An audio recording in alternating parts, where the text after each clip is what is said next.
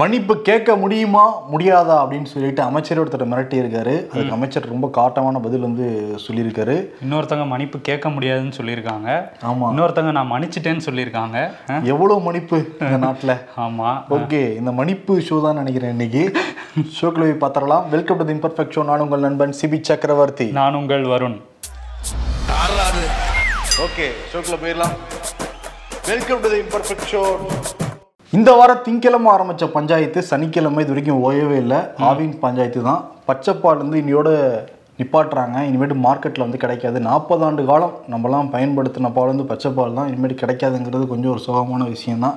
நான் வீட்டில் எல்லாருமே பச்சைப்பால் வாங்கிட்டு வாங்கன்னு தான் சொல்லுவாங்க. ஆவின் பேரையோ எந்த நிறுவனத்து பேரையோ சொல்ல மாட்டாங்க. பச்சைப்பால்னாலே ஆவின் பால் தாங்கிறது பொதுமக்களுக்கு தெரியும். பட் இனிமேல் ஊதா பால் தான் கிடைக்கும். என்ன பஞ்சாயத்துனா, அண்ணாமலை குற்றச்சாட்டு வச்சுருந்தார். இந்த எண் மக்கள் பிரேக் விட்டு பண்றதுனால நமக்கு ரிஜிஸ்டர் ஆகல. சரி, என்ன குற்றச்சாட்டு வச்சிருந்தாருன்னா, ஆவின் நிறுவனத்து மேல இவங்க வந்து 6% கொழுப்பு 4.5% கொழுப்புலாம் போட்டிருக்காங்க அந்த பால் பாக்கெட்ல. நாங்க செக் பண்ணி பார்த்ததுல அவ்வளவு பர்சன்ட் கொழுப்பு கிடையாது. இது வந்து ஆவின் வந்து திருட்டுத்தனம் பண்றாங்க மாதிரி குற்றச்சாட்டு வச்சிருந்தாங்க. திமுக மேல குற்றச்சாட்டு வச்சிருந்தாரு அண்ணாமலை. இதுக்கு வந்து மனோ தங்கராஜ் பால்வளத்துறை அமைச்சர் என்ன சொல்லியிருந்தாருன்னா, இது வந்து நிரூபிக்கணும் அண்ணாமலை, நாங்கள் அதே லெவலில் தான் எல்லாம் கொடுத்துக்கிட்டு இருக்கோம். இவர் வடநாட்டில் வந்து காசு வாங்கிட்டு கையூட்டு வாங்கிட்டு இப்படிலாம் வந்து அவதூறு பரப்புறாரு திமுக அரசு மீதுன்னு சொல்லியிருந்தார். ஓ, என்னை வடநாட்டு கைக்குள்ளேயே நீங்கள் சொல்கிறீங்களான்னு சொல்லிட்டு அண்ணாமலையே வாலண்டியராக வந்து பகிரங்கமாக மன்னிப்பு கேட்கணும், அமைச்சர் பதவியை ராஜினாமா பண்ணணும், அப்படி இல்லாட்டி நான் வந்து கோர்ட்டுக்கு போவேன்னு சொல்லியிருந்தார். ஆக்சுவலி அமைச்சர் என்ன சொல்லியிருந்தாருன்னா, வடநாட்டு கைக்கூலி ரஃபேல் வாட்ச் கட்டின ஒரு ஆடுங்கிற மாதிரி ஆட்டு கதை அப்படிங்கிற மாதிரிலாம் சொல்லியிருந்தாரு. ஆடு மேய்ப்பவரின் கதை அப்படின்லாம் வந்து குறிப்பிட்டு இருந்தாரு. இப்போ அதுதான் பதில் சொல்லியிருக்காரு, நான் வந்து பொதுவாக தான் சொன்னேன். இப்போ வெளிப்படையாக தெரிஞ்சிருச்சு யார் கைவிட்டு வாங்கினாங்கன்ட்டு. இல்லை, அது எப்படி பொதுவாக சொல்ல முடியும்? ரஃபேல் வாட்ச் வச்சிருக்கதே இந்தியாவிலே 2 பேர் தானே சொல்கிறாங்க. அதில் இவர் தானே இங்கே இருக்காரு. பில் வச்சிருக்கவர், அதை மென்ஷன் பண்ணணும். பில் வச்சிருக்கவர் இன்னொருத்தரா? ஓ, இவரே வச்சிருக்காரு. பில் வெளியிட்டிருக்காரு, ஸ்டாம்பெல்லாம் அடிச்சு. என்ன மறந்துட்டியா நீ? அது பில், அது சரி, ஓகே. ஆமாம், இப்போ அது நான் வந்து பொதுவாக தான் நான் சொன்னேன், பட் இப்போவே வந்து மாட்டிக்கிட்டார் அண்ணாமலை. எங்களாலெல்லாம் மன்னிப்புலாம் கேட்க முடியாது, நாங்கள் சாவர்கர் பரம்பரை அல்ல, பெரியாரின் பேரன்கள், கலைஞரின் உடன்பிறப்புகள், ஆமா, தளபதியின் தம்பிகள் சொல்லியிருக்காரு. நடுவில் எங்க அண்ணா விட்டுட்டாரு? மறந்துட்டாரா மனோ தங்கராஜ்? மறந்துட்டாங்க போல. அதுதான் வந்து அண்ணாமலை என்ன சொல்லியிருக்காருன்னா, கோர்ட்ல போய் 1 கோடி ரூபா நஷ்டஈடு கேட்க போறேன் அப்படிங்கிற மாதிரி போட்டிருக்காரு. நான் வந்து இதெல்லாம் நீங்க கால் சட்டை போடுறதுக்கு முன்னாடி நான் பல போராட்டங்களை பார்த்துட்டு தான் இங்க வந்திருக்கேன், பல நீதிமன்ற படிக்கட்டுகளை பல வழக்குல ஏறி இருக்கேன், இதுக்கெல்லாம் பயப்பட மாட்டேன்னு திரும்ப வந்து மனோ தங்கராஜ் போட்டிருக்காரு. இன்னைக்கு பிரஸ் மீட்ல வந்து இந்த விஷயத்தை பத்தி அண்ணாமலை வந்து பேசும்போது என்ன சொல்லியிருக்காருன்னா, ஆவின்ல வந்து குழந்தை தொழிலாளர்கள்லாம் இருக்காங்க, எங்கள் 5 பேர் கொண்ட பாஜக குழுவை வந்து உள்ளே அனுப்புங்க, நாங்கள் போய் ஆய்வு பண்ணிட்டு வந்து வெளியே சொல்கிறோம் அப்படிங்கிற மாதிரி சொல்லியிருக்காரு. என்னால் நிரூபிக்க முடியும் அப்படிங்கிறதையும் அண்ணாமலை வந்து சொல்லியிருக்காரு. ஆனால் இந்த பிரச்சனை வந்து இன்னும் பெருசாகுங்கிற மாதிரி இருக்குது. அந்த ப்ரெஸ் மீட்டில் இன்னொரு விஷயம் சொல்கிறாரு, பாஜகவில் வந்து 3% வந்து மோசடி செய்கிறவங்க இருக்காங்களாம். ஒத்துக்கிட்டாரு. 3% பேர்னு சொல்லியிருக்காரு. யாரை சொல்கிறாருன்னு தெரில. ஆமாம், ஆக்சுவலி அவருக்கு பிடிச்ச நம்பர் 2 தானே. 2,20,000 இப்படி தானே சொல்லுவார். ஏன்னா 3க்கு வந்திருக்காரு. 2லேருந்து 3க்கு படியெடுத்து வச்சிருக்காரு அண்ணாமலை. வந்திருக்காரு. ஆனால் வந்து தெரியும் இவருக்கே, சில ரவுடிகள்லாம் சேர்ந்துருக்காங்கன்னு சொல்லும்போது எனக்கு தெரியாது அப்படின்னாரு. மாநில பொறுப்பெல்லாம் வந்து கொடுத்துருக்காங்க, உடனடியாக அப்போ நீக்கிக்கிற வேண்டியதானே. சரி, இப்போயாவது அண்ணாமலைக்கு தெரியுது இல்லை 3% ஊழல்வாதிகள் நம்ம கட்சியில் இருக்காங்கன்ட்டு. அவங்க கலையெடுக்க வேண்டியதானே. மற்ற கட்சி மேலே குற்றச்சாட்டு வைக்கிறாங்கல்ல, ஊழல் பண்ணுறாங்க, அது பண்ணுறாங்க, இது பண்ணுறாங்கன்ட்டு. சொந்த கட்சியில் கலையெடுத்தால் எல்லாருக்கும் உதாரணமாக இருக்கலாம் அண்ணாமலை. இருக்கலாம், அந்த ஐடியாலாம் அவருக்கு தோணலை போல். இப்போ கொடுத்த டாஸ்க்கை பண்ணிகிட்டு இருக்காரு. ஆனால் இந்த அண்ணாமலை பண்ணுற விஷயங்கள்லாம் பார்க்கும்போது, ஒரு படத்தில் வடிவேல் காமெடியில் வரும்ல, ஒரு சின்ன பையன் வந்து வாயா வாயான்ட்டு வம்புழுத்து கூப்பிட்டு போய் கடைசியில் கிட்னியை உருகிடுவாங்க. பக்கத்தில் இருக்க ஒரு முதல்ல சொல்லுவார் வடிவேல்கிட்ட, நீ போகாதப்பான்ட்டு. ஆனால் இப்போ சொல்லக்கூட அவர் இல்லை, அவர் வந்து இங்கே ஹாஸ்பிட்டலில் இருக்கார். ஏன்னா ஏற்கனவே இப்படி தான் செந்தில் பாலாஜியை வாட்ச் விவகாரத்தில் வம்புழுத்து, அதே ரஃபேல் வாட்ச் தான் இவரும் டேக் பண்ணியிருந்தார் மனோ தங்கராஜ். அது ஹேஷ்டாக வேற போட்டிருந்தாரு, வடநாட்டு கைக்கூலி அண்ணாமலை அப்படிங்கிற மாதிரிலாம் ஹேஷ்டேக் போட்டுட்டு இருக்காரு. ஆனால் ரியலி என்ன பிரச்சனைனா, பச்சைப்பால் போகிறது தான் மார்க்கெட்டில் இருந்து. ஆனால் அதை பற்றி யாரும் பெருசாக கண்டுக்காமல் வேற ஒரு தளத்துக்கு இந்த பிரச்சனை வந்து போயிருக்கு. ஆனால் பற்றி அண்ணாமலை இப்போலாம் அதிமுக பற்றி பேசுகிறதே கிடையாது. கூட்டணிக்கு பிரியறதுக்கு முன்னாடி இதை பண்ணியிருந்தா கூட்டணி கொஞ்சம் ஸ்ட்ராங்காக இருக்கும். சரி, ஓகே, சூரிய அஸ்தமனத்துக்கு பிறகு சூரிய நமஸ்காரம் பண்ணுற மாதிரி தான் இருக்குது. ஆனால் அதிமுக இருந்து பிஜேபி எதுவும் பேசுகிறதே கிடையாது. இப்போ சைலண்ட் மோட இருக்காங்க. அப்போ தேர்தலில் கூட்டணி வைப்பாங்களா, இதான் மக்கள் வந்து பேசிக்கிட்டு இருக்காங்க வெளியே. விவசாய நிலங்களெல்லாம் அழிச்சிட்டு அங்கே சர்வதேச பசுமை விமான நிலையம் அமைக்க போகிறாங்களாம். இப்போ ஆல்ரெடி பசுமையாக தானே இருக்குது. ஆமாம், அந்த விவசாயிகள் தொடர்ந்து 500 நாட்களை தாண்டி வந்து போராட்டம் பண்ணிக்கிட்டு இருக்காங்க. 20 கிராமத்தை வந்து இப்போ கையகப்படுத்த போகிறாங்களாம். நேற்று அதுக்கான அரசாணையை தமிழ்நாடு அரசு வந்து வெளியிட்டிருக்காங்க. மொத்தம் அந்த சர்வதேச பசுமை விமான நிலையம் 5746 ஏக்கரில் வந்து அமைய போகுதான். இதுக்காக அரசாங்கம் நேற்று ஒரு 19,25,00,000 வந்து ஒதுக்கீடு பண்ணியிருக்காங்க. அந்த 5700 ஏக்கரில் 1900 ஏக்கர் கவர்மெண்ட்டுக்கிட்டே இருக்குது. மீதி இருக்கிற ஒரு 3772 ஏக்கர் மக்கள்கிட்ட இருக்குது. அதை கையகப்படுத்தணும், சீக்கிரம் கையகப்படுத்தணும்னு சொல்லிட்டு அந்த மாவட்ட கலெக்டருக்கு உத்தரவெல்லாம் வந்து போட்டிருக்காங்க. சிறப்பு அதிகாரிகளையும் நியமிச்சிருக்காங்களாம். இந்த வாகன போக்குவரத்து உள்ளிட்ட எல்லா வசதிகளையும் தமிழ்நாடு அரசு வந்து பண்ணித்தரதாகவும் வந்து சொல்லியிருக்காங்க. ஆனால் அந்த கிராம மக்கள் தினந்தோறும் அங்கே வந்து சத்தியம் பண்ணிக்கிட்டு இருக்காங்க, நாங்கள் இந்த இடத்த விட்டு போக மாட்டோம், சாகரிக்கு அங்கே தான் இருப்போம் அப்படின்னு சொல்லிட்டு இருக்காங்க. அந்த அந்த காட்சிகள் வந்து நம்ம முதன்மை புகைப்படக்காரர் ராஜசேகர் சார் அங்கே வந்து போயிட்டு வந்துருந்தார். அந்த ஃபோட்டோஸ்லாம் காமிச்சிருந்தார். கண்ணு கெட்டின தூரம் வரைக்கும் வயலாக தான்ப்பா இருக்குது. ஆமாம், முப்போக விளையிற பூமியா. அங்கே இருக்க மக்களே சொல்கிறது இது நீராதாரத்துக்கே ஆபத்து அப்படின்னு சொல்கிறாங்க. குடியிருப்பு பகுதிகள்லாம் அழிச்சிருவாங்க அப்படிங்கிறதையும் சொல்கிறாங்க. இப்போ அந்த பரந்தூர் விமான நிலைய எதிர்ப்பு குழு வந்து நேற்று காஞ்சிபுரம் மாவட்ட ஆட்சியர் அலுவலகத்துக்கு முன்னாடி தர்ணா போராட்டத்தில் ஈடுபட்டாங்க. நீங்கள் எங்களை ஏமாற்றிட்டீங்க, எந்த பாதிப்பும் உங்களுக்கு வராதுன்னு சொல்லிட்டு இப்போ அரசாணை இப்படி வந்திருக்கு அப்படின்னு சொல்லி அங்கே போராடினவங்க 13 பேரையும் வந்து கைது பண்ணியிருக்கு காவல்துறை.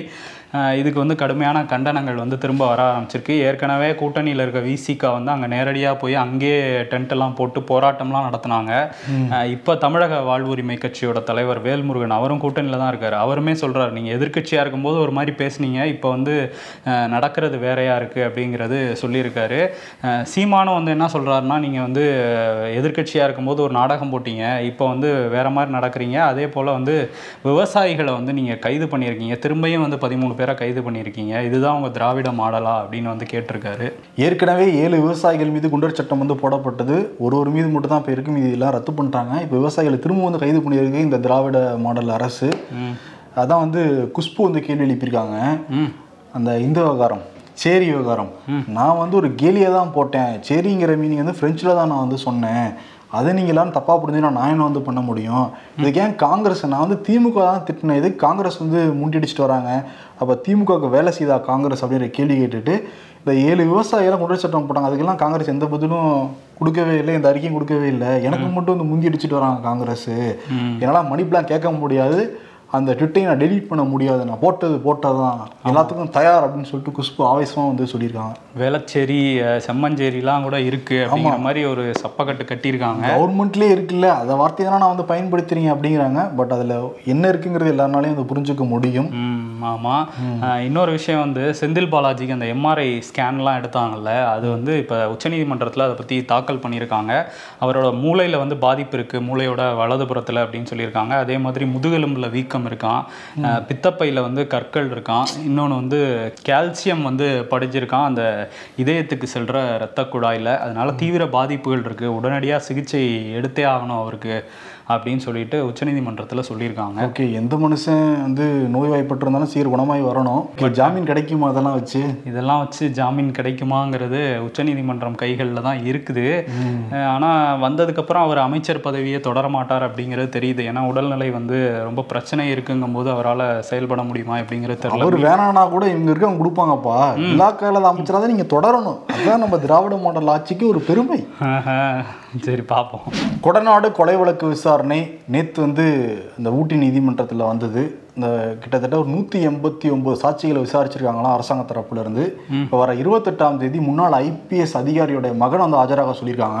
அவர் யாருன்னா சிவகுமார், இந்த கனகராஜ் கார் டிரைவர் இருக்கார்ல, அவர் வந்து ஆக்சிடெண்ட் ஆனப்போ முதல் அந்த அவசர உதவி மையத்துக்கு தகவல் தெரிவித்தவர் இந்த சிவகுமார் தான்.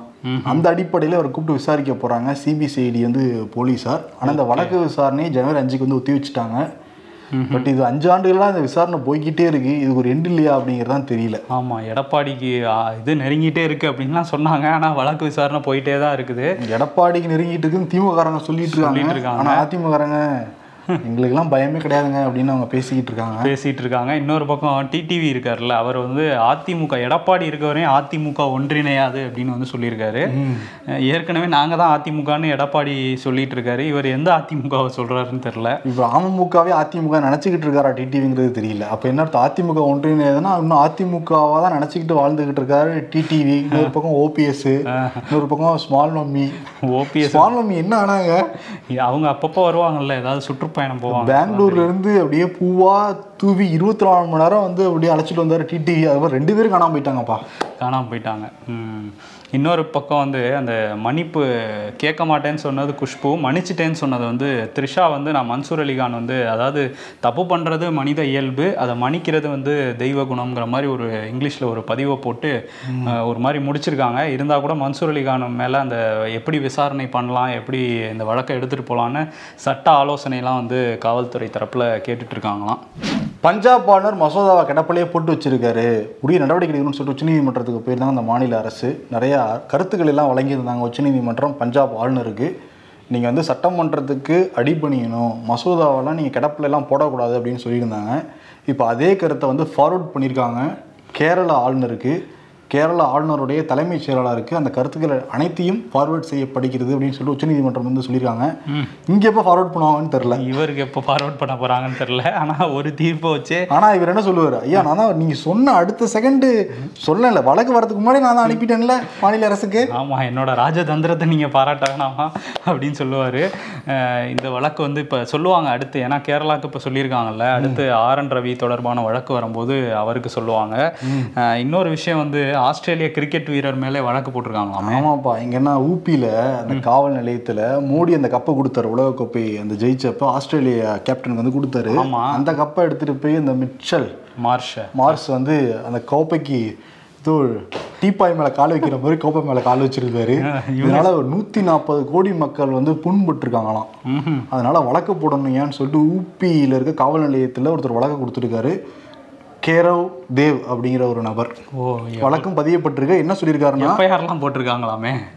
அதனால அவர் நிச்சயம் வாழ்நாள் முழுக்க கிரிக்கெட் விளையாட தடை விதிக்கணும் அப்படின்னு காவல்துறைக்கு கடிதம் கொடுத்துருக்காரு. அது ஜெய்ஷாட்டை கொண்டு போய் கொடுத்துருந்தாவது ஐசிசியில் சொல்லி ஏதாவது பண்ணுவாரு.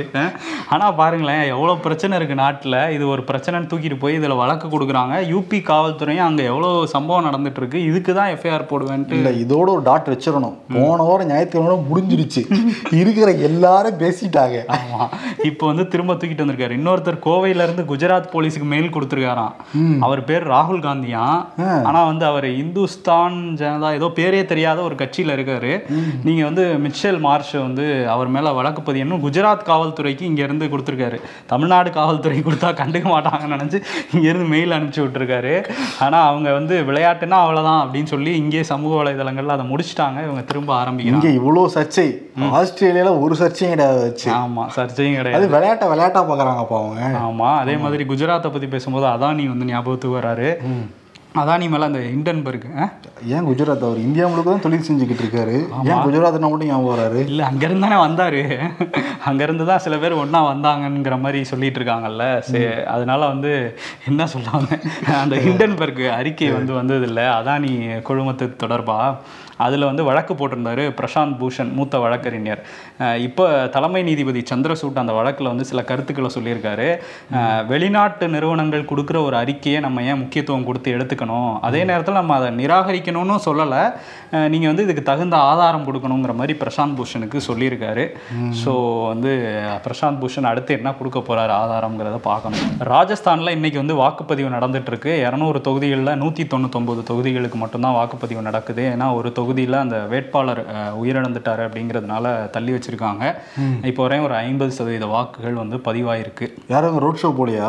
ரோட் ஷோ அங்கே போக முடியாதுல்ல, அங்கே காங்கிரஸ் வேறு ஆட்சியில் இருக்காங்க. இல்லைப்பா, சில இடங்களில் வாக்குப்பதிவு நடந்துகிட்டு இருக்கவே ரோட் ஷோலாம் பண்ணாங்க. இல்லை, அதுக்கு வாக்கு அங்கே இருக்கணும்ல, அது செலுத்த போகும்போது தானே பண்ண முடியும். சரி, ஓகே. இன்னொரு பக்கம் என்னன்னா அந்த தெலுங்கானா 30ஆம் தேதி தேர்தல் நடக்க போகுது. அங்கே பிரச்சாரம்லாம் அனல் பறக்குது, மாறி மாறி கெட்ட வார்த்தையெல்லாம் திட்டிக்கிறாங்களாம். ஐயோ, அது நல்ல பேரா நம்ம தெலுங்கானா ஆளாலாம் இல்லை, நமக்கு தெலுங்கும் தெரியாது. ஓ, அதெல்லாம் வேற சொல்ல வேண்டியது இருக்கும். என்னன்னா இப்போ பிஆர்எஸ் வந்து தேர்தல் ஆணையத்தில் புகார் கொடுத்துருக்காங்க.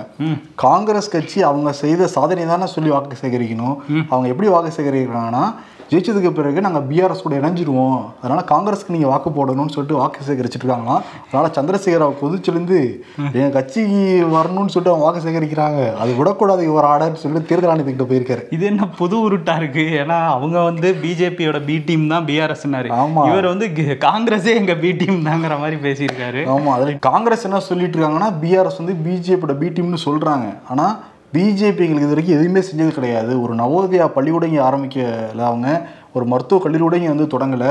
எப்படி அவங்க வந்து பிஜேபி ஒழியணும் அப்படி தான் சந்திரசேகர் அவங்க பேசிக்கிட்டு இருக்காரு. ஓ பேசுகிறாளா என்ன, யார் யாரோட பிடிங்கிறது தேர்தல் முடிவு வரட்டும் பார்ப்போம்.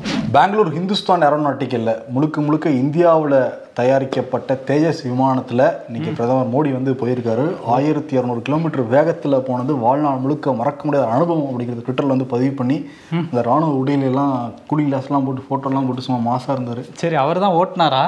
ஏன்னா வந்து அந்த ஃபோட்டோவில் பக்கத்தில் யாரும் பைலட்லாம் இருக்க மாதிரி தெரியல. ஆனால் ஏமாப்பா உள்ளே இருந்துருக்கணும்ல. ஆனால் அவர் மட்டும் தான் இறங்கிற மாதிரி இருந்துச்சு ஃபோட்டோ, அவர் மட்டும் தான் உள்ள உட்காந்துற மாதிரி இருந்துச்சு. ஃபோட்டோ எடுக்கும்போது டிஸ்டர்பன்ஸாக இருக்கும்னு ஆரம்பிச்சிட்டாங்களா, இல்லை ஓட்டாதே ஜி தான் ஓட்டியிருக்காரு? வாய்ப்பு இருக்குல்ல.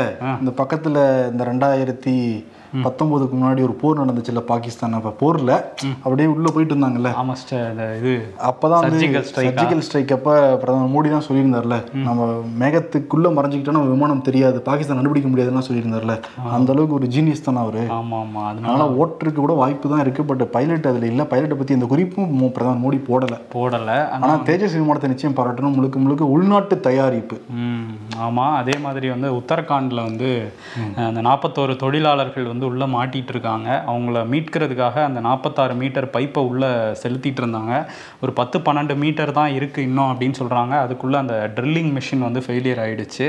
ஸோ அதனால் மேலேருந்து செங்குத்தாக ஒரு துளையிட்டு உள்ளே போகலாங்கிற பிளானுக்கு இப்போ வந்திருக்காங்க. எவ்வளோ நாள் ஆகும் இந்த மீட்பு பணிங்கிறதே தெரியாத நிலைமையில தான் போயிட்டுருக்கு. ஆனால் சீக்கிரம் எல்லாரும் நல்லபடியாக வெளியே வரணும். கையில் காசு இல்லாத போது தான் சட்டை பட்டன் கிளியும், ஃபோன் டிஸ்பிளே உடையும், டூத் பேஸ்ட்டு, சோப்பு, டேட்டா பேக்குன்னு எல்லாம் ஒரே டைமில் காலியாகும். அதெல்லாம் மாத கடைசியில் தான் நடக்கும். இந்த மாத கடைசி தானே, இன்னும் ஒரு மாதத்தில் எல்லாம் மாறப்போகுது. நம்ம வாழ்க்கையா மாப்பிள்ள, வாழ்க்கையா கேலண்டர் மாமா.